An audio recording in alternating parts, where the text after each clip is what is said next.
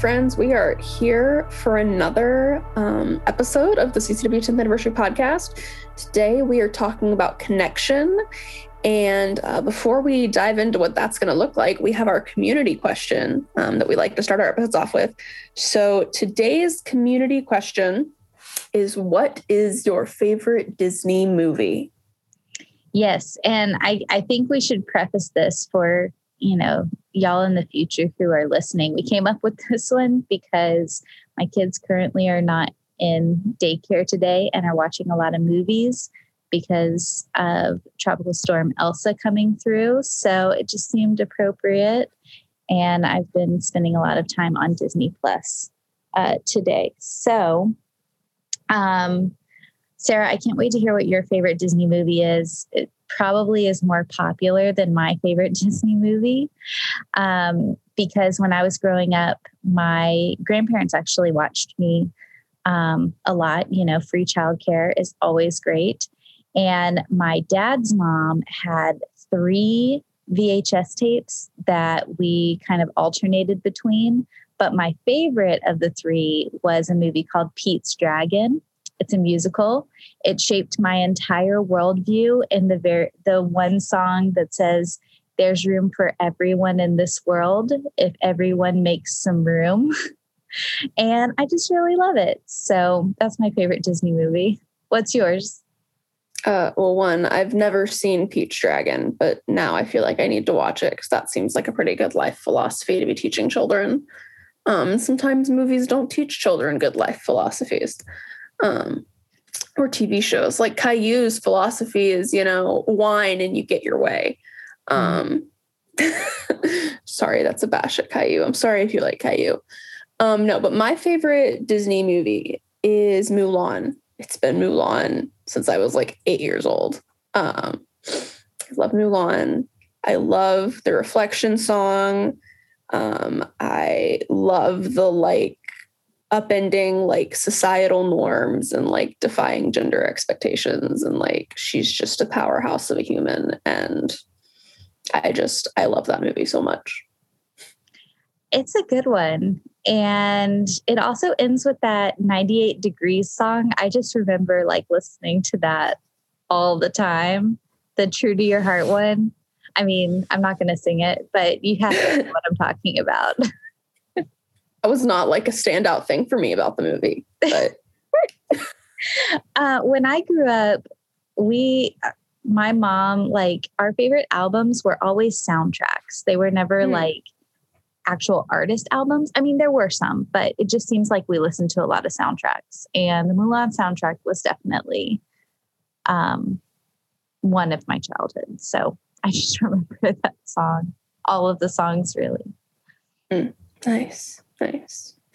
Well, now that we've answered our community question, had this moment of community, which is so important for CCW, um, our connection episode, which is what y'all will be hearing shortly, um, does involve community because we're talking to people in the community. But specifically, our main interview today is with Bishop Ken Carter, which is just such an honor and like so exciting um, to be able to talk with the bishop about CCW and how um, he has seen CCW grow and evolve and like his thoughts on the future of campus ministry and like technology in the church and all the things. Um, Haley, was there anything that really stuck out to you about the interview with Bishop Carter?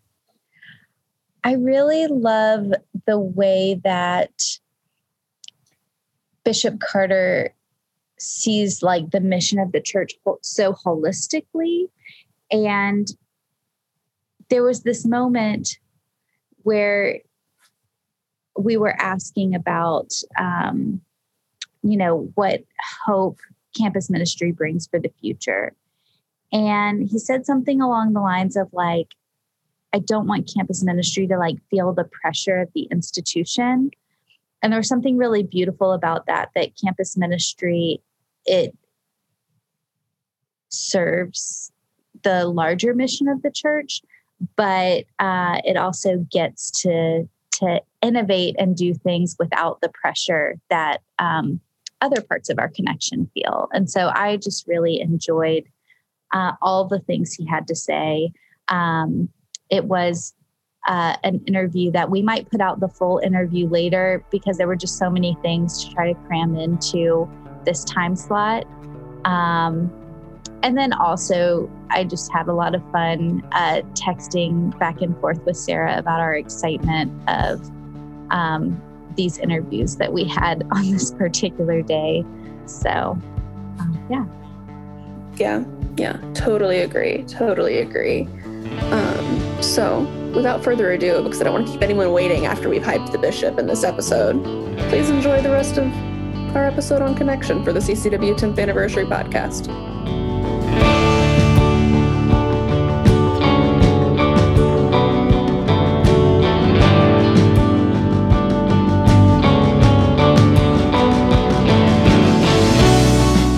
To the CCW 10th Anniversary Podcast. I'm Haley. And I'm Sarah. And we're celebrating 10 years of asking questions, exploring faith, and loving one another in CCW. Join us as we recap the last 10 years and hope for the future with individuals who have shaped and continue to shape CCW. We'll share stories, laughs, dreams, and insights as we unpack the last decade of living the 614 life. We're so grateful to be able to come together to celebrate the continuation of this ministry where college age young adults become leaders and laborers who will rebuild, renew, and restore their families, communities, and the world. Thanks for listening.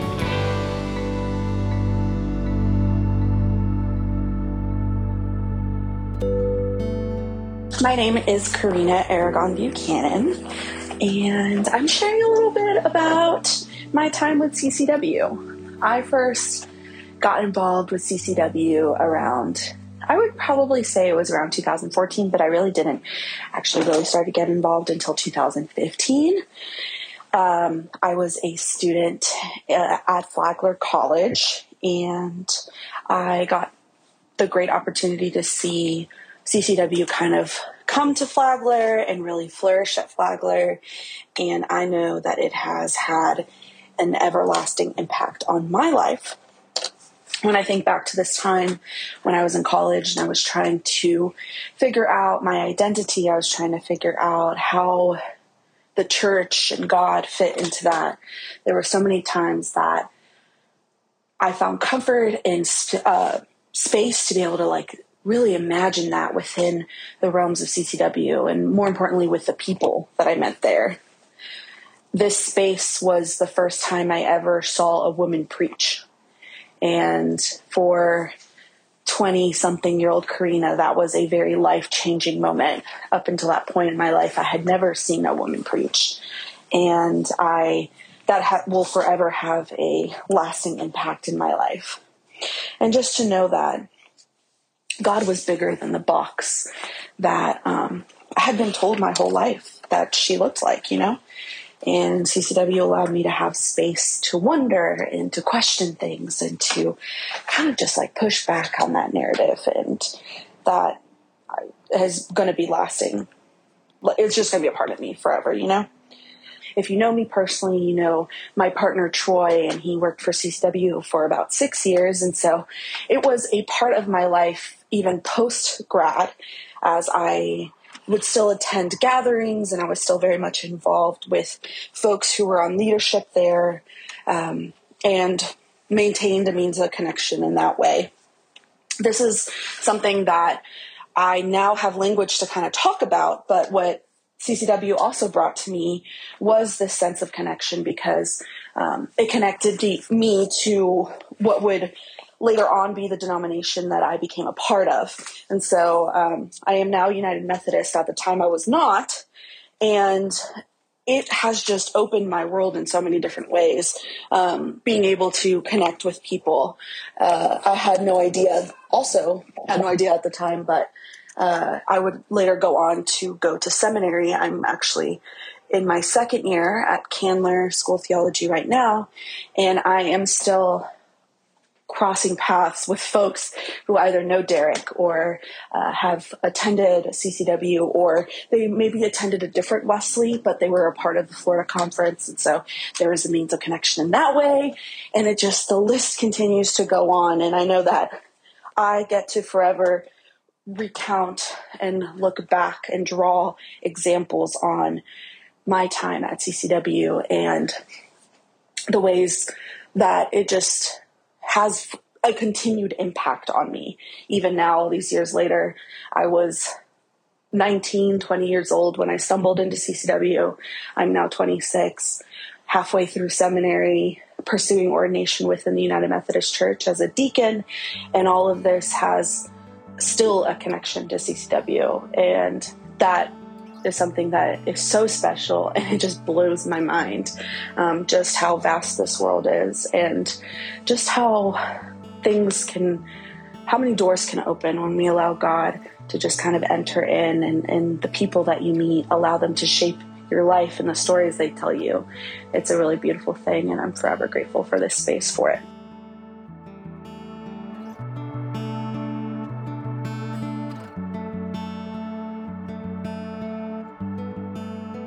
Well, hello, everyone. Um, we're continuing this episode, and today we're talking about connections within uh, CCW and campus ministry because, as a United Methodist campus ministry, we talk a lot about the connection that we share with local churches. And so, who better to talk about our connection then our very own uh, Bishop Ken Carter, who has been our bishop in Florida for the last nine years and through most of the life of CCW.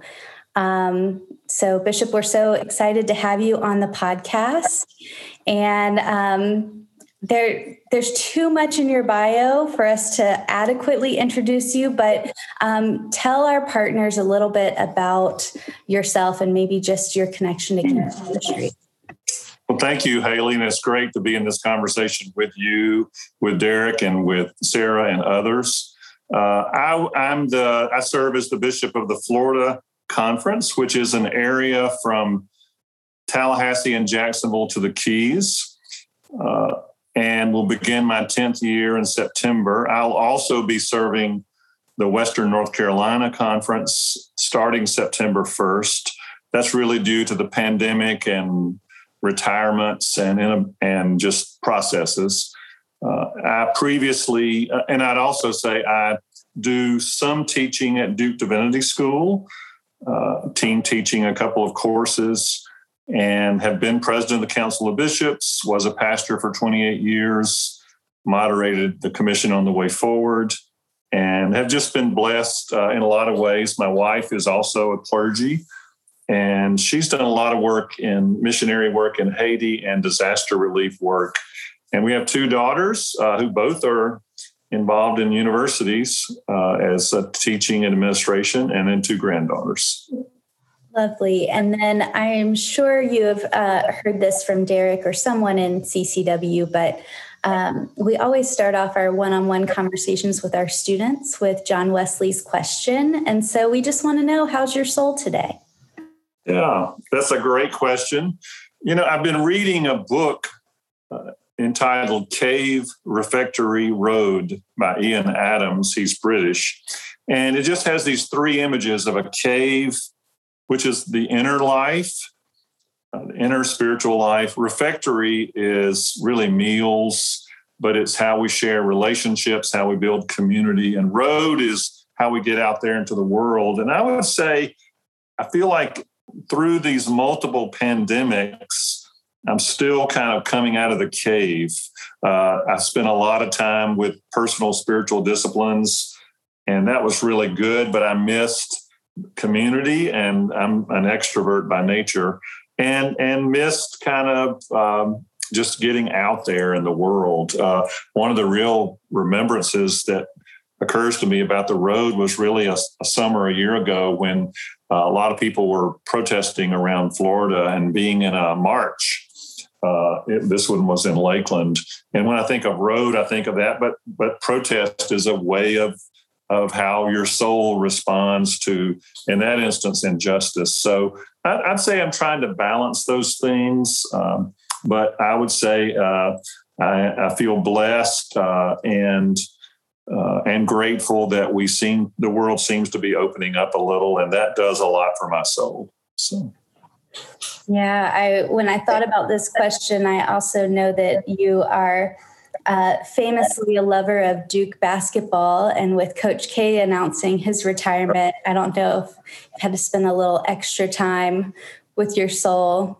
right, right. You know, it's interesting. I was there in the early '80s when he began, and his first few years were rough. They lost a lot, and a lot of people were saying he should be let go and he should be fired. And it's just that reminds me that change takes time and and uh, it's always a longer process and it calls for our patient patience but yeah that culture is going to miss him and uh, and i'm grateful that's just been a fun part of life yeah, absolutely yeah. Speaking of your time in college um, we're kind of curious what your first experiences were with campus ministries um, if those were in college or if they were later you know, they were in college. And I'll say, I've shared this, uh, this is kind of personal, but my parents went through a, a pretty difficult divorce uh, in, when I was in high school. And, you know, they were good people, uh, just doing the best they could, but that happened. And I think I'd had this dream of going off to school somewhere and getting away from home. And that just didn't happen. I lived at home and went to the college that was nearest to my home, worked multiple jobs, and it was not kind of what I had envisioned for college. Uh, but I did find my way to uh, a campus ministry. Uh, it's a longer story. I was in a fraternity for a while and kind of kind of found my way to a campus ministry that was more meaningful to me, and uh, formed some really neat relationships. Uh, and learned a lot about scripture went on the first mission trips i went on and and out of out of that campus ministry uh, inner city church found me methodist church and asked if i would be their youth director uh, and so for a couple of years i was youth director at a small inner city methodist church in georgia and so campus ministry was just a big part of all of that. And I'm very grateful. Yeah. I appreciate you grounding that in the fact that your college experience was different than uh, what you had anticipated because I think we're seeing, especially with the pandemic, a lot of people's campus experiences are different. They're not going as far from home, um, especially with issues around uh, financial aid. They're choosing to work more, not take out as many loans. Um, and so that can be a challenge for us in campus ministry to try to be ministering to students um, who are having multiple responsibilities in their life in addition to studying and those experiences. Um, and so I'm glad to know campus ministries have been creative and reaching all kinds of students um, before too. So yeah. Um, so when you came, uh, when you started your uh, tenure as bishop, uh, CCW was just starting out, been just about a year old. Um, how have you experienced the growth of CCW uh, during your time? Uh, that's a great question. I remember having a meal with a group of CCW students in the fall of 2012. So that must have been just a year after the beginning, and meeting Derek. And I would say some of what I have noticed uh, has been just the investment in leadership and staff uh, and and I would say not the investment in so much in buildings, but investment in people. You know, we had a, a cabinet retreat one year where we focused on reverse mentoring, and that was really what people in cabinet roles more more more i'd say roles at the center of the church can learn from people at the, on the edge and so Derek was one of three people. The other two were Audrey Warren and Michael Beck. One of three people who were the presenters for the entire retreat for us. And so he reflected on his model of leadership development and relationship building.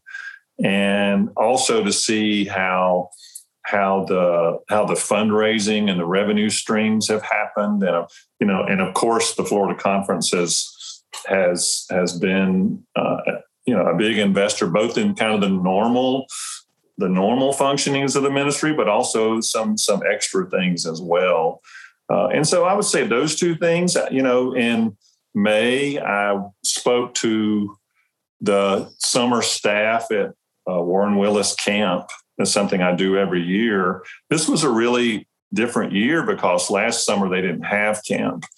I actually met with that group too by Zoom just to encourage and listen because they were very demoralized about not being able to do that. But but anyway, I, this year I met with them in person as I've done every year, and there were some CCW students there, and they talked about the, role of the of the campus ministry in their life and how excited they were to be there. So those were those are some of what comes to mind. You know, I, I would say the worship when I've when I've experienced the worship either in local churches or in some conferences, that's been really cool as well. So yeah.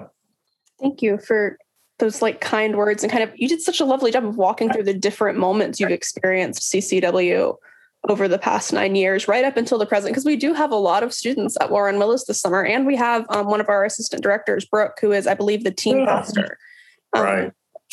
And so, I guess speaking of college age young adults currently, um, we know that social media is space they are increasingly present and they are increasingly into technology and all that comes with that. Um, so, given those current trends and practices and the current trends and practices of the church, um, how do you think technology and social media will continue to become integral spaces uh, to the functioning for the future of the church at large? Well, my hope is that you know this has been a this has been a traumatic, I'd say, eighteen months. So I don't want to minimize the the harm that's happened to people, the the, the disappointment. Uh, I, have had we've had Pam and I've had a couple of deaths in our extended family from COVID, and then the the you know thirty thousand people died in in Florida. The the public experiences of of death due to racism, you know. So I don't want to minimize. I don't any of that.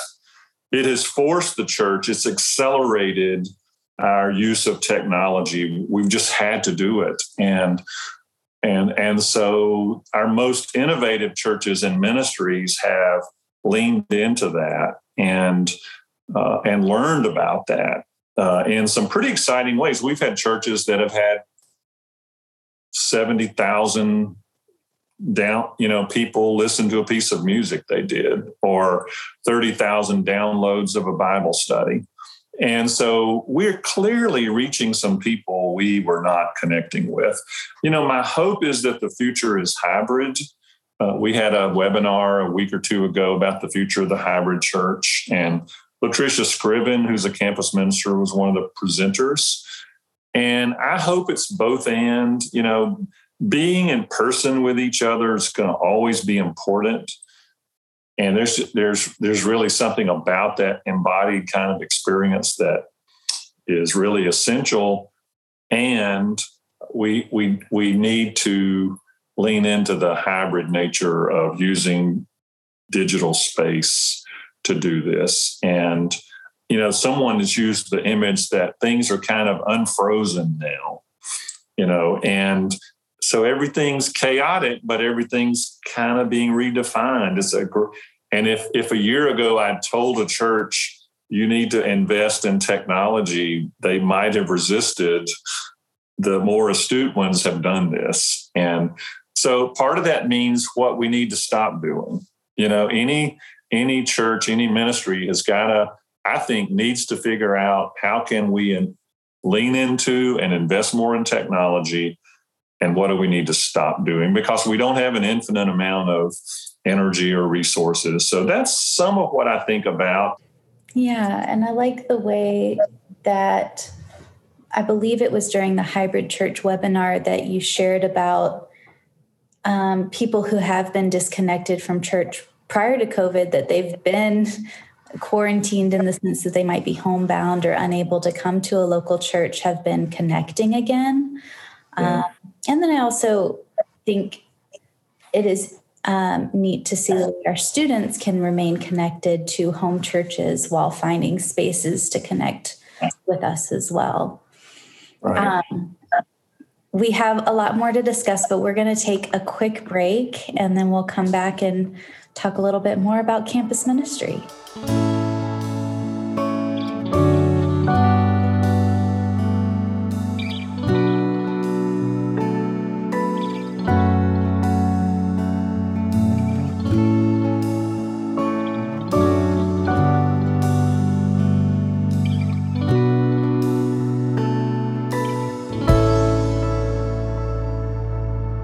Right, while we pause from our interview with um, Bishop Ken Carter, we get a chance to check in with Pastor Vance Rains.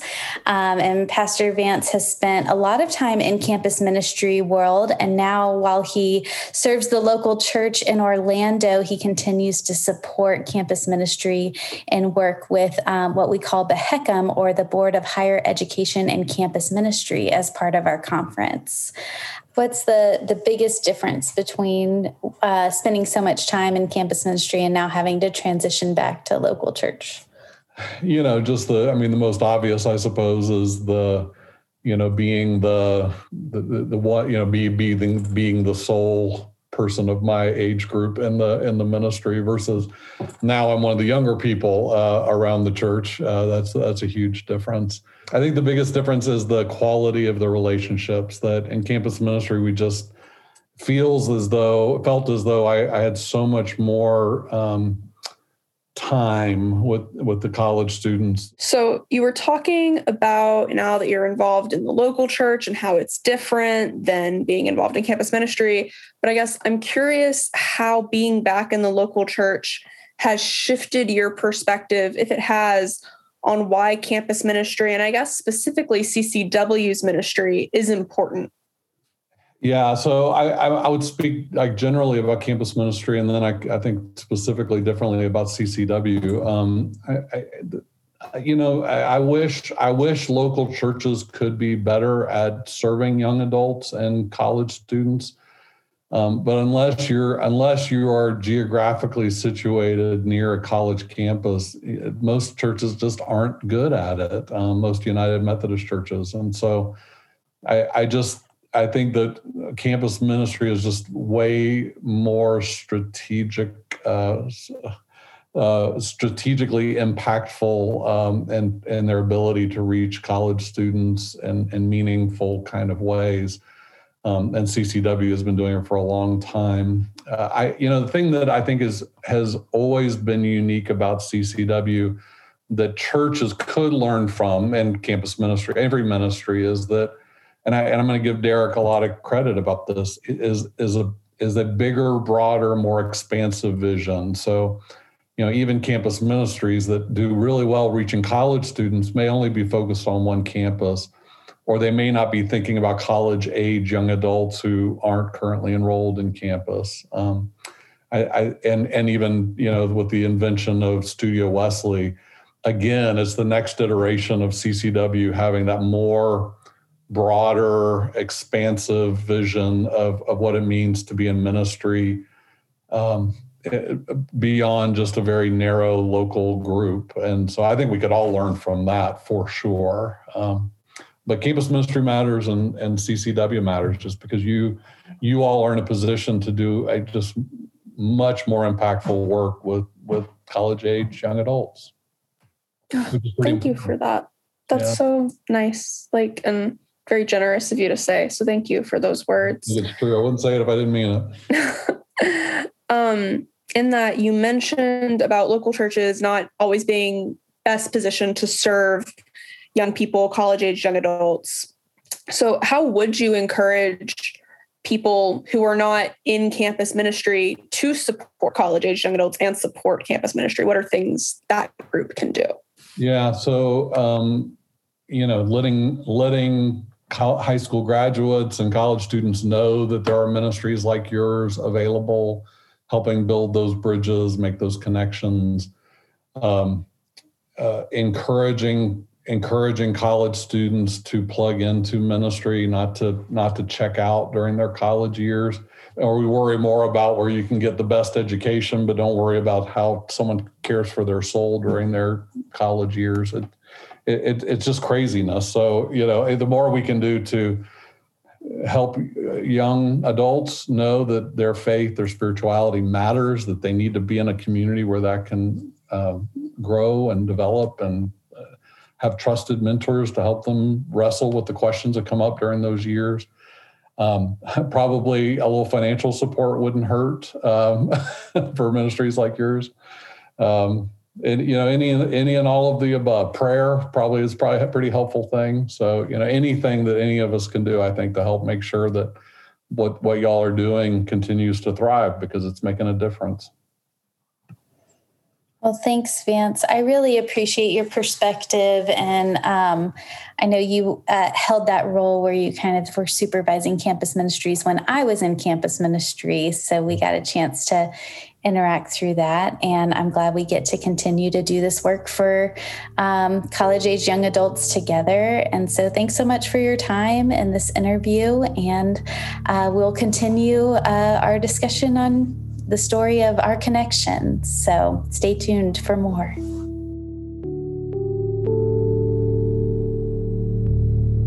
We are so grateful to our students, partners, and alumni, without whom the last 10 years would not have been possible. As your Northeast Florida campus ministry, we rely on your support to connect with college aged young adults. Because of your donations, we are able to reach 18 to 24 year olds at UNF, Flagler, JU, and DWU, as well as those who are on other campuses in Northeast Florida or not attending college. We are also able to connect with students both in and out of Northeast Florida on our digital campus, Studio Wesley. Here, we are able to meet students where they are, online, and provide them with a space to ask questions and grow their faith. To celebrate 10 years of CCW, we've set a goal of raising $10,000. That's $1,000 for every year CCW has been your campus ministry. You can celebrate a decade of CCW by visiting campustocity.org slash 10 to give your one-time anniversary gift or commit to supporting CCW with a monthly gift. Again, that address is campustocity.org slash TEN. Thanks for being part of the celebration. Hello, everyone. Uh, thank you for joining us for another micro interview segment. Um, today, on our connection episode, we are talking to our district superintendent, Durwood. Um, and it's been so, so exciting to have him in the district over the last year or so um, you know, having him as a newer thing. And it's always exciting when you get new people in because they have fresh expressions and ideas that they want to try out. And it's just exciting to be a part of change. So, um, Durwood, if you wouldn't mind introducing yourself and just, yeah, telling us how you are. Hi, it's great to be with y'all always. I just uh, am enamored by the ministry of CCW. I have been before I became the superintendent, and it's just good to be with y'all today. Um, campus ministry has been a part of the fabric of my life really since I began my college journey. Uh, my first campus ministry experience wasn't United Methodist because there wasn't such a thing in the community where I was. But when I got to Florida Southern College, it was just part of the fabric of of the of the campus.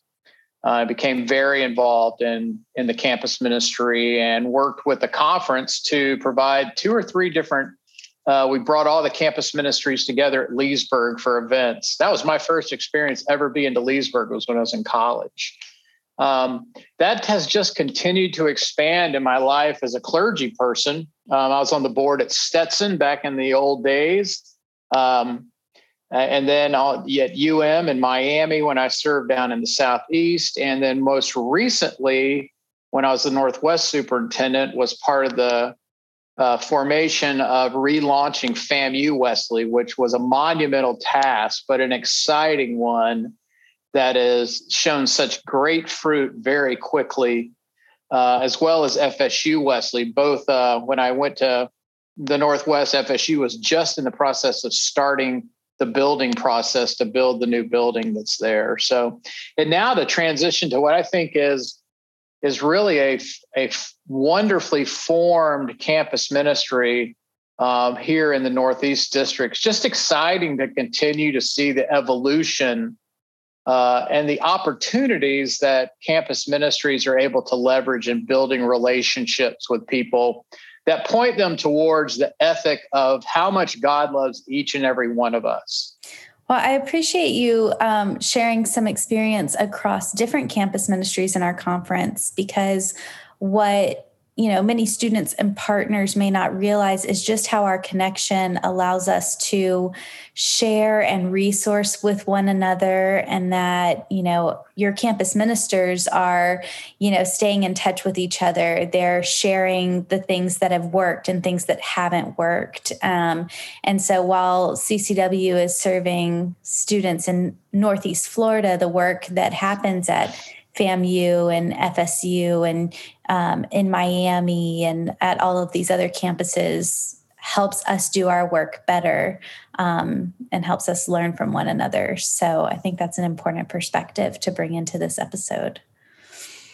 Um, you know, one of the things that we get to do um, to try to connect with our local churches, uh, a lot of times we'll go and help lead worship. And if um, if anyone listening has ever heard us lead worship at one of the local churches, you've probably heard me or Derek or someone say that we are that church's campus ministry, that we serve um, the Northeast District and that we are their campus ministry. Um, what does that mean to you? Uh, what would you want like Northeast District churches to know about CCW and the role that we play in partnering with them? I, just think it's the fabric of the connection, what it means to be a connectional church. That we're only we're not only concerned with what's happening in our local communities, we're we're concerned and involved in what's happening beyond our local community. And what better way to do that than to connect with students, some that have moved far away from home, some that are lonely, some that are experiencing um, emotional distress, some that are um, questioning spirituality, questioning their own meaning of life, to have a foundational Wesleyan traditioned campus ministry that listens, um, that that is pluralistic by nature, um, and I'd say in many ways non-judgmental uh, and more practical and relationship building who wouldn't want to invest in that? Absolutely. Absolutely. And I think we've talked a lot about um, the why it matters to support campus ministry and like why, you know, campus ministry matters and all of those things. But I want to go back to one thing you said about um, people and gifts and giving gifts to campus ministry, right? And I think gifts is like kind of an umbrella term for a lot of things. And so I'm curious if you could unpack for us a little more the how you would encourage people to support the college aged young adults and campus ministries in their lives. I, I, think just the continuing when we have them leveraging the opportunities to put campus ministry students front and center. Um, as uh, I, I've shared with some of the CCW folks, I have on my phone recordings of CCW leading worship at annual conference. And when I'm having a particularly challenging day and want to get a boost, I go back to that. Apart from that, it's just continuing to regularly remind people, and we'll do this at, at our at we're doing cluster charge conferences this year, which may not mean anything to some of the people that listen to your podcast, but it'll be seven or eight churches all together, leadership, um, to work on a little bit of the business, but it'll be more about relationship building, uh, sell, sharing the priorities of the annual conference, and then what the priorities of the district. And certainly one of those is continuing to offer uh, the campus ministry that we have and the need that we have for people to financially support that and use those words. Um, gifts can be we can we can construe that in many different avenues. Um, uh, money is important, and money is is one of the necessary means that we have to have uh, to do the work that campus ministry so vitally uh, and and so beautifully does. Um, really on a shoestring. Well, thank you for those words and that wisdom and just all the things you've unpacked for us today. Really appreciate it. Um, and really appreciate you making time for us in your schedule. I know you have a lot going on. Um, but yes, so thank you uh, for chatting with us. And thank you to everyone who's listening. Um, please keep listening because there's more to this podcast. And, you know, you'll get to hear from some other people as this episode progresses. Um, so stay tuned.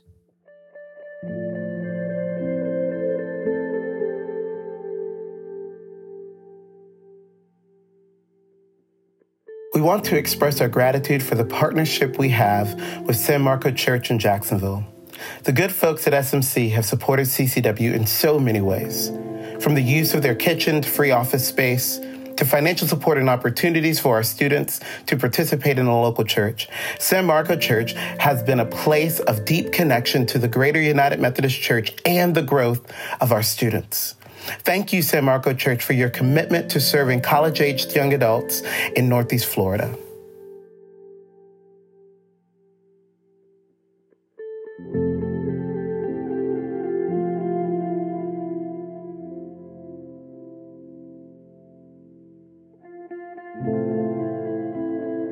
All right, so we are back to continue our interview with the bishop. And um, one of the things I have appreciated the most about uh, your leadership, Bishop, is just the openness to creativity and trying new things. And I have seen that so much in your passion for fresh expressions.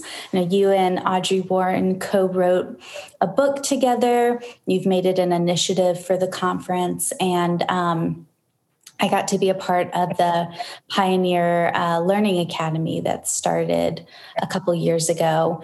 Um, I am curious if you would consider campus ministry a fresh expression, or maybe even how is it and how isn't it a fresh expression? Um, and you know what that role is to connecting with college students, college age young adults.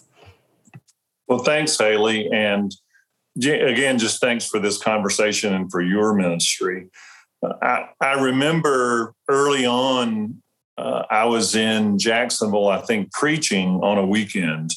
And on a Saturday, I went to some of the first Fresh Expressions training that we did that we were rolling out. And it was led by Will Wold uh, and Derek Scott. And it was just really excellent. And I thought, this is going to really, this is going to really take take root and bear fruit because people kind of got it from the beginning.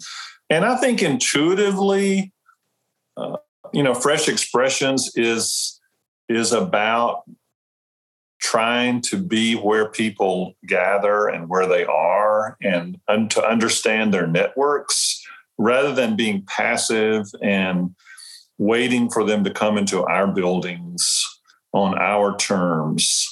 But fresh expressions to me is really about embedding with people where they are in pubs, uh, in on in athletic fields, uh, in music scenes, uh, in, in digital space, what we call third spaces. And I do think campus ministries can be fresh expressions um, of church.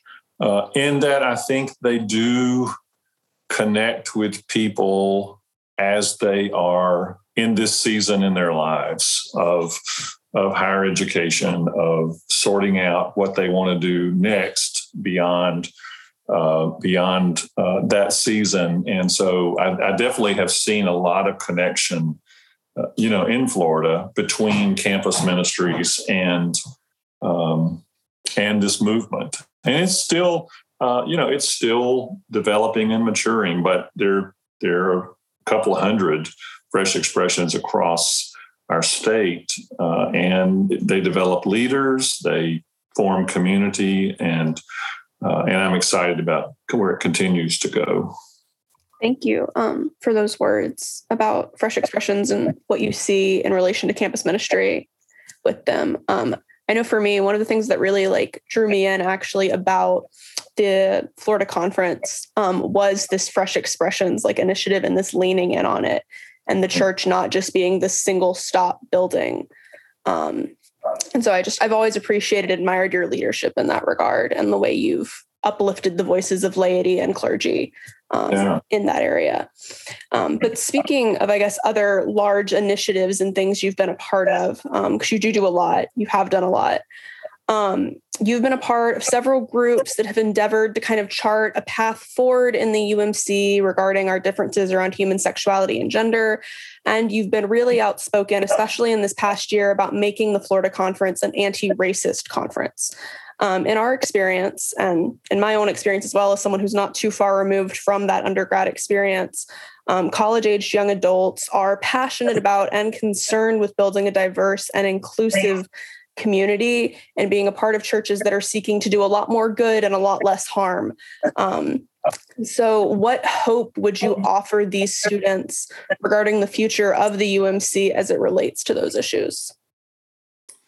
Uh, well, thanks. Uh, and I would say all of this is a work in progress, and my own mind has changed, I would say, over time. Uh, I think regarding LGBTQ community, I think there was a time when I was really focused on the unity of the church and trying to hold us all together, not that it's about me, uh, trying to kind of have a place for everyone. But at some point, and and I would say that was my role as moderator of the of this global 32 person group.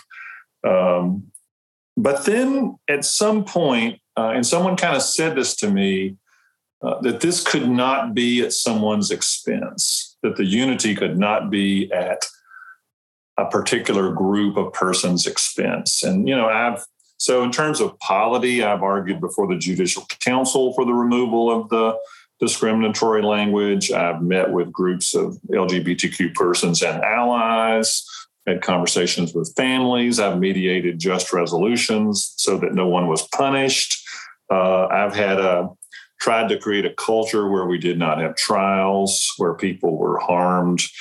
Um, that's been really important to me. I've preached about it in local churches, and um, and I come in this from a very, to me, traditional Orthodox faith that believes strongly in the grace of God. That is not about our righteousness or goodness, and and it's just the the grace of God is available to all. And that's that's I could I could just tell one story of Jesus after another where that's the point.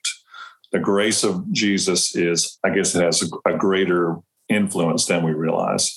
Uh, and so, you know, I would say that was a lot of my work um, for a few years, and it continues to be.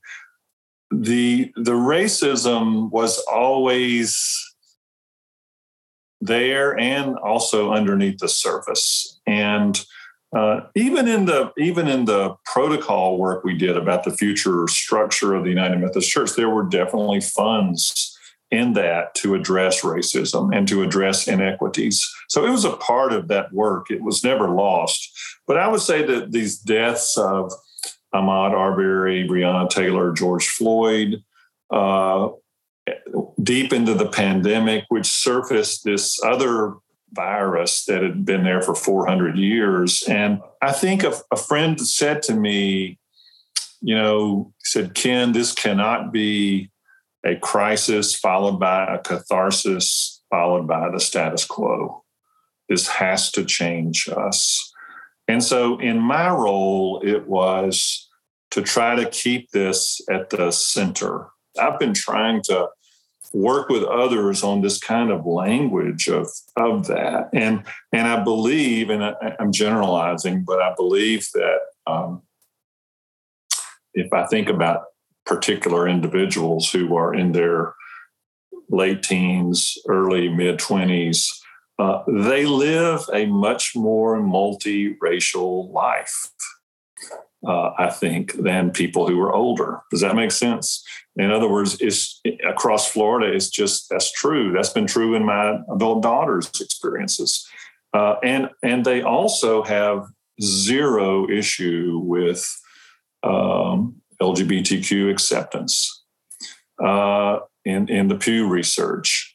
And so the demographic, I believe this group will come like a wave and change uh, and change the church and change the society. The church's challenge is to to be open to their voices, and uh, and I've tried to. Uh, it's not been. It's a work in progress. It's not perfect, but uh, I have tried to bring those voices into the conversations and have them be heard. So so much just wisdom things that we could unpack in that. And one of the things that i heard that that kind of helps lead in the lead us to the next question is for gen z and the students we serve um,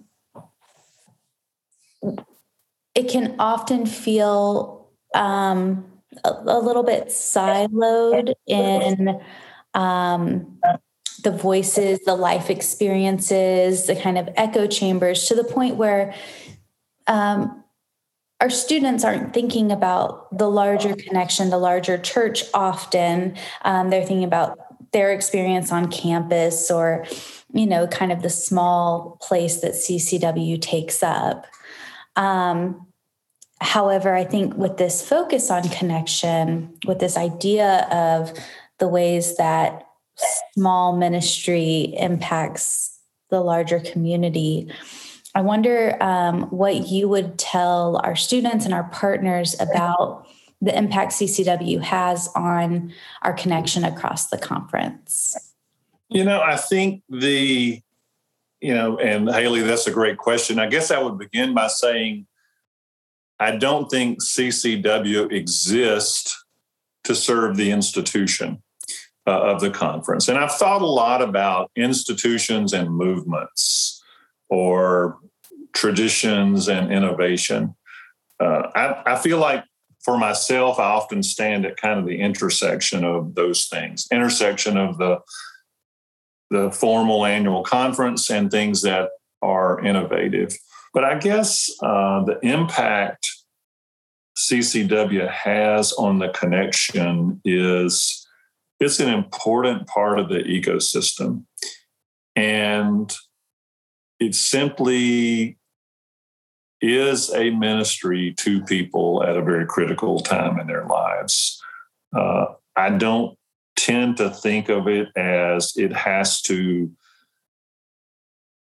be some kind of product that yields this kind of outcome although some although at times it does uh, but uh, my hope is just that we are present with people uh, in the places where they live. And I've met students in, you know, St. Augustine and Jacksonville, and um, and it is, uh, you know, it is the church. And when I preach in local churches around Florida, and I've preached by now in several hundred of them, uh, and I always talk about our connection is um, churches from Jacksonville and Tallahassee to the Keys. But uh, it's it's you know my short list of what's most to me important about the connection is the campus ministries, the camp, the children's home, the justice, uh, the the immigration ministry that we have,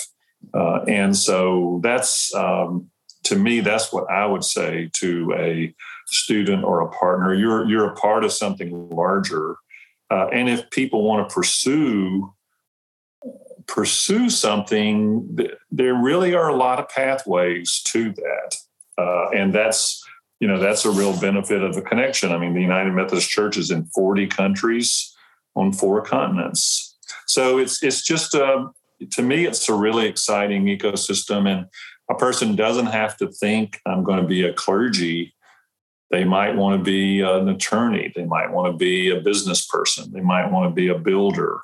Uh, they might want to be a therapist. Um, and there are ways to use all of those skills in this world. And I think the ministry helps shape that.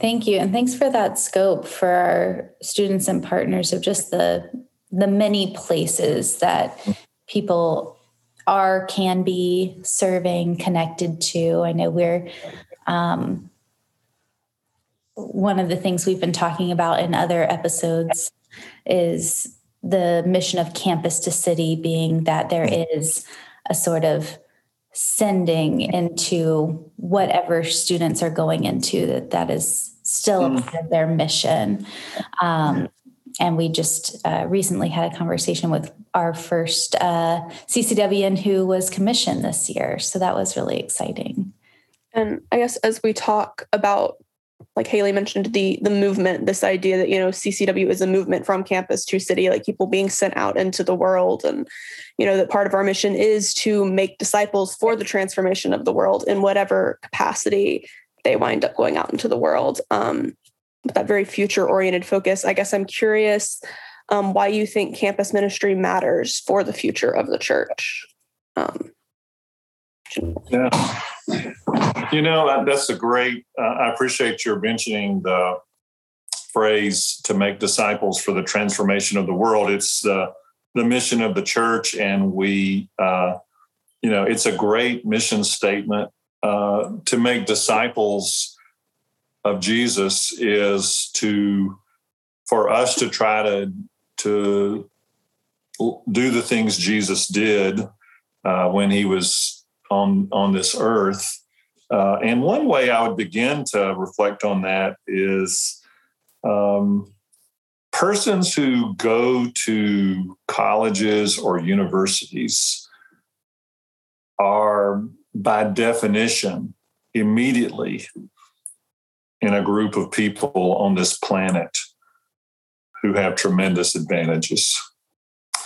Uh, and we don't often always see ourselves that way. I, I mean, you know, and I know you have students in your ministry who probably live pretty close to the margin in terms of getting by day to day, week to week. I know that, and I've I've been there. Uh, but I would say, how do we make? I would say, Sarah, how do we make disciples of Jesus Christ who understand who who understand that we have been given much and much of us is required. And so people who go to schools like the universities in North Florida, um, I mean, they really they get a grasp of the world and more of its complexity. And they often get tools that allow them to go into the workforce. And and so how people can integrate their faith with that. And then i think to me is really important. It's like not that my faith is over on one side in a box and my work is over on another side in a box and you know i just don't real i don't mesh them together i think the future of the church is and I see this in some of our churches. It's how we can have the integrity to uh, help people to do that, not for the benefit of the institutional church, but so that our communities are transformed. And I would say, you know, I've been in the ministry for, I don't know, uh, 38 years. And and in many communities where I've lived, it was the Methodist people who did the heavy lifting that made those communities what they were. They did the heavy lifting that held communities and families together. And if you dig into more of those stories, and I've heard this, many of them would also point to a campus ministry that came along at a really important time in their life. And so that's why I think it matters. And if that kind of integration doesn't happen, um, we just simply use whatever power and resources we have for our own good. And then maybe we go to church on Sunday. Uh, but there's not a lot of transformation and a lot of people suffer. Well, thank you so much, Bishop. Your time has been such a gift. Your words have been such a gift. Um, I know uh, we only have you for a couple more minutes, um, but we do have a few rapid fire questions for our uh, interviewees. Um, nothing too uh, too crazy, but an opportunity to uh, get more of your perspective, a little bit more of who you are easiest ones first. Um, Bishop, what's one thing you can't leave your house without? I would say probably a cell phone. Yeah. That's that's a popular answer and a very valid one these days. Yeah. Um, question two, a little deeper, um, and you're probably going to have an interesting perspective on this because of who you are and your relationship to CCW. But what does CCW mean to you?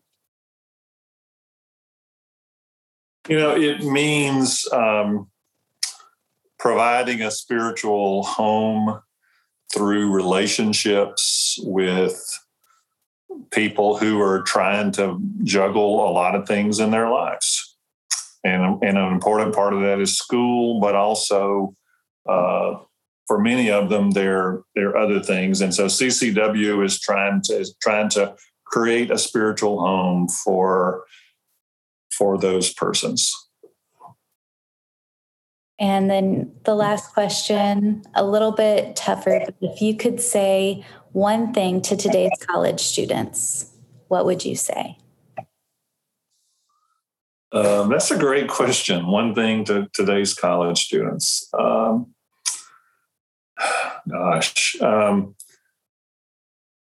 probably don't obsess about what you're majoring in because that may change. And you can do many things in life and don't worry about majoring in the wrong subject because nothing is wasted. Uh, and I think it takes some time for most of us to find our path. And and so just simply try to learn as much as you can and don't think that it all has to be linear. Uh, you i think you if you just if you just take the next step um, i think you'll find your way to what god wants you ultimately to be doing in this world so beautiful. Thank you so much uh, for sharing your wisdom today with us, Bishop, and for your time. And we are just so grateful to have you as our bishop and that you, you know, were willing to come talk to us about CCW and your thoughts on the church. Um, so thank you. And to everyone listening, uh, keep listening. We are going to dive into a couple more segments before we finish out this episode. So stay tuned.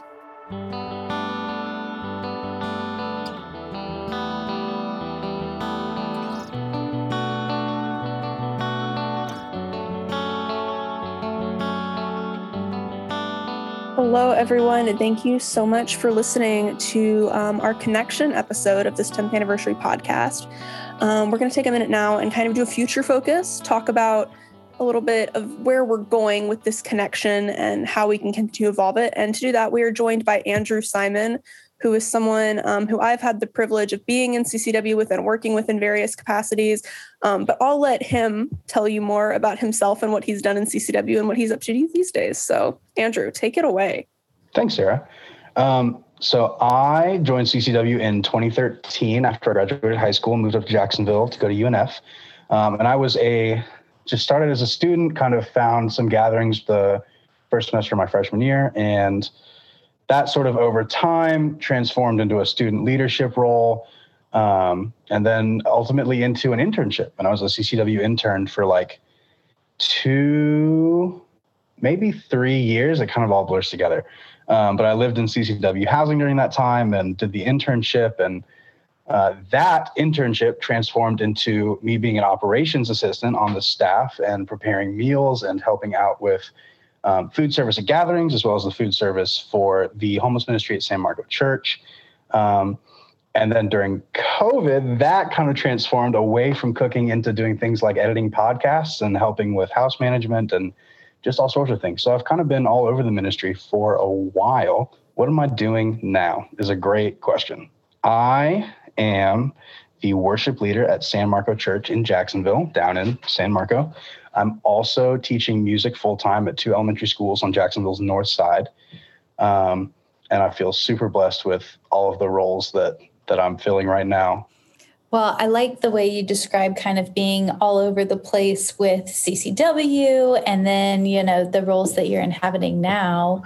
Um, I think one of the reasons that we thought of you is the way that moving into work with the local church allows you to kind of see the connection, see the impact that campus ministry is having at a local church level, as well as the ways that the local church is supporting kind of campus ministry. Um, and so I'm just curious how you've experienced uh, CCW's connection to our conference. If you can speak a little bit more about that as yeah. a student and now as a staff member. Yeah, absolutely. Um, I sort of knew kind of how CCW was connected to the conference when I kind of first came to UNF. I, I grew up in Lakeland at First United Methodist Church there. It's a massive Methodist church just down the road from the conference office.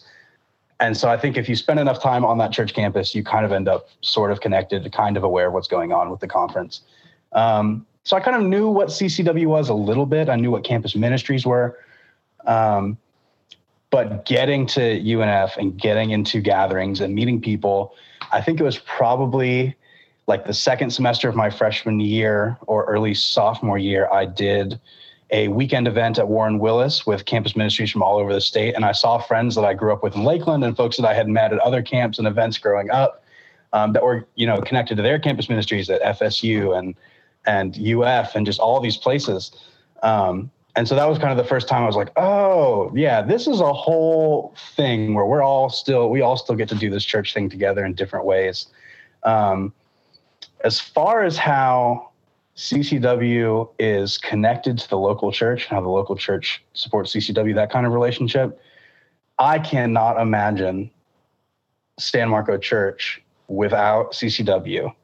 Uh, and I, for one, would not be at San Marco Church without CCW.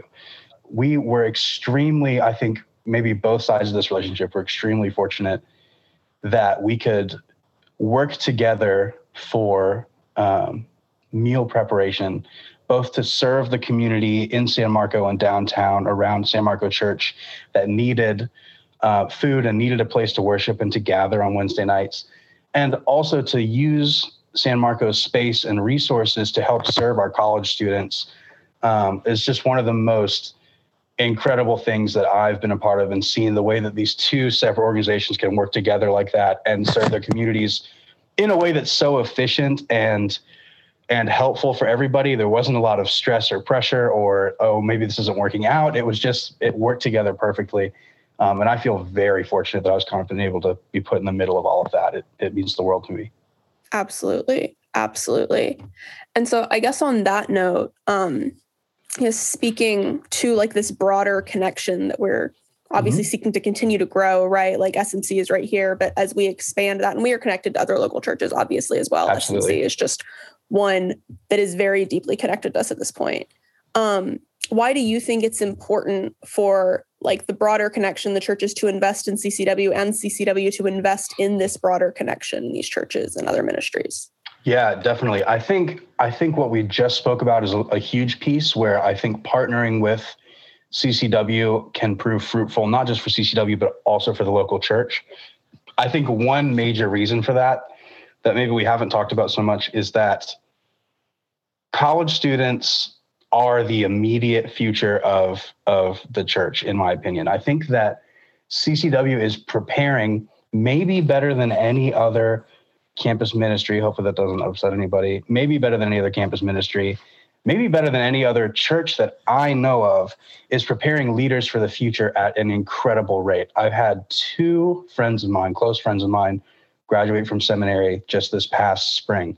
I've got other friends that are in seminary right now, and all of them want to be involved with the church going forward and help lead us in a new and exciting direction. Um, and so I think that when local churches invest and involve themselves with an organization like Campus to City Wesley, they are helping shape the future of the church, the capital C church, but also of their congregation and their community. And I think it, that's the most important thing for a church to think about is how can we invest in our future? How can we invest in the future of our community?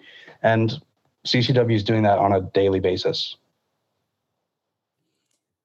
Yeah, thanks, Andrew. I know it's been amazing to me how, in the middle of a pandemic, in the middle of um, some difficult times for our denomination, which. I know mm-hmm. will, how I still have students who reach out saying, I'm discerning a call to ministry. Yeah.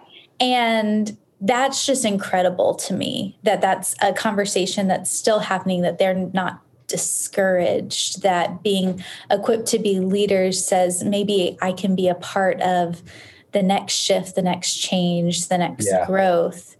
And I really love how I'm seeing it happen um, with people who want to serve as lay people as well. That yes. it's not just people going to seminary, it's people who are like, okay, I've got my job and I've got Sundays now that I can come and Absolutely. lead worship or do whatever. So, um, thanks for being one of those people who's doing that work and for sharing about your experience. And um, I know that small experience with SMC is just one of many that we're seeing. Yes, so, yeah. totally.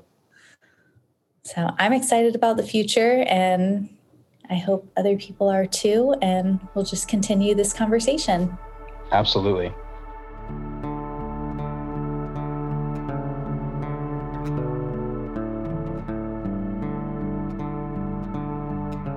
Well, it was another great episode in my humble but accurate opinion. humble but accurate.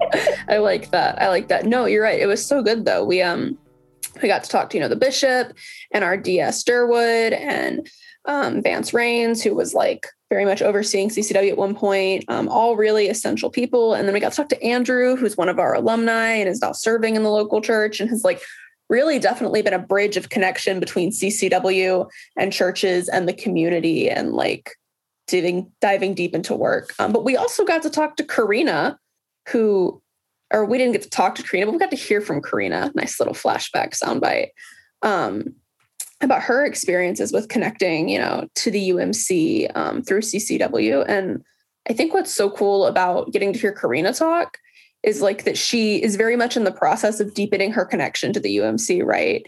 She is, mm-hmm. you know, pursuing ordination as a deacon and is in like school to get her master's of divinity. Like, so to hear from her is just, I don't know, I think she's a really great embodiment of like this connection. Some people would say that the call of a deacon is about connection. Um, because a lot of people focus on that connection between the church and the world. Um, but you know, deacons are are amazing. They really are undervalued and they do a lot in our conference. And uh, Karina will be a wonderful one. Absolutely. Absolutely. And I mean, it's even, I think, more appropriate given that at annual conference, they were like celebrating the anniversary of like the deaconhood. Like, this is, I forget how many years it is. My brain just like blipped out. Um, 50? But that sounds right but like the 50th anniversary of the deaconhood. If it's not the 50th, I'm sorry. I just remember thinking it was really cool that like we were celebrating deacons because I admire them a lot. And I think that they very much play an essential role in the church and keeping us moving forward. It couldn't be, maybe it's 50. Anyway, I need to fact check that. But great episode. Great episode to come next next time um, where we're going to focus on discipleship. And I think that'll be a great continuation of the way that the connection is about investing in kind of future leaders. And then discipleship is how CCW invests in its leaders and, and notices their their gifts and their strengths. And we get to talk to uh, Maddie. That's a really great interview. And yeah, so good things from today, good things to come. Loving doing this podcast with you, Sarah. And same, Haley, same. Yeah. All the best to everyone out there. Keep listening. Thank you for listening to today's episode of the CCW 10th Anniversary Podcast. We hope you enjoyed it. We would like to extend a special thanks to all of today's guests, everyone we consulted with to create this podcast, and our podcast engineer, Troy Aragon Buchanan. The ministry of CCW is not possible without the support of students, partners, alumni, churches, and the work of the Florida Conference of the United Methodist Church. To help this work continue, please visit campustocity.org slash 10, that's campustocity.org slash T-E-N, and give towards our $10,000 goal to be a part of the story of the next 10 years. I'm Sarah Taylor. And I'm Haley Eccles and thank you for celebrating 10 years of CCW with us.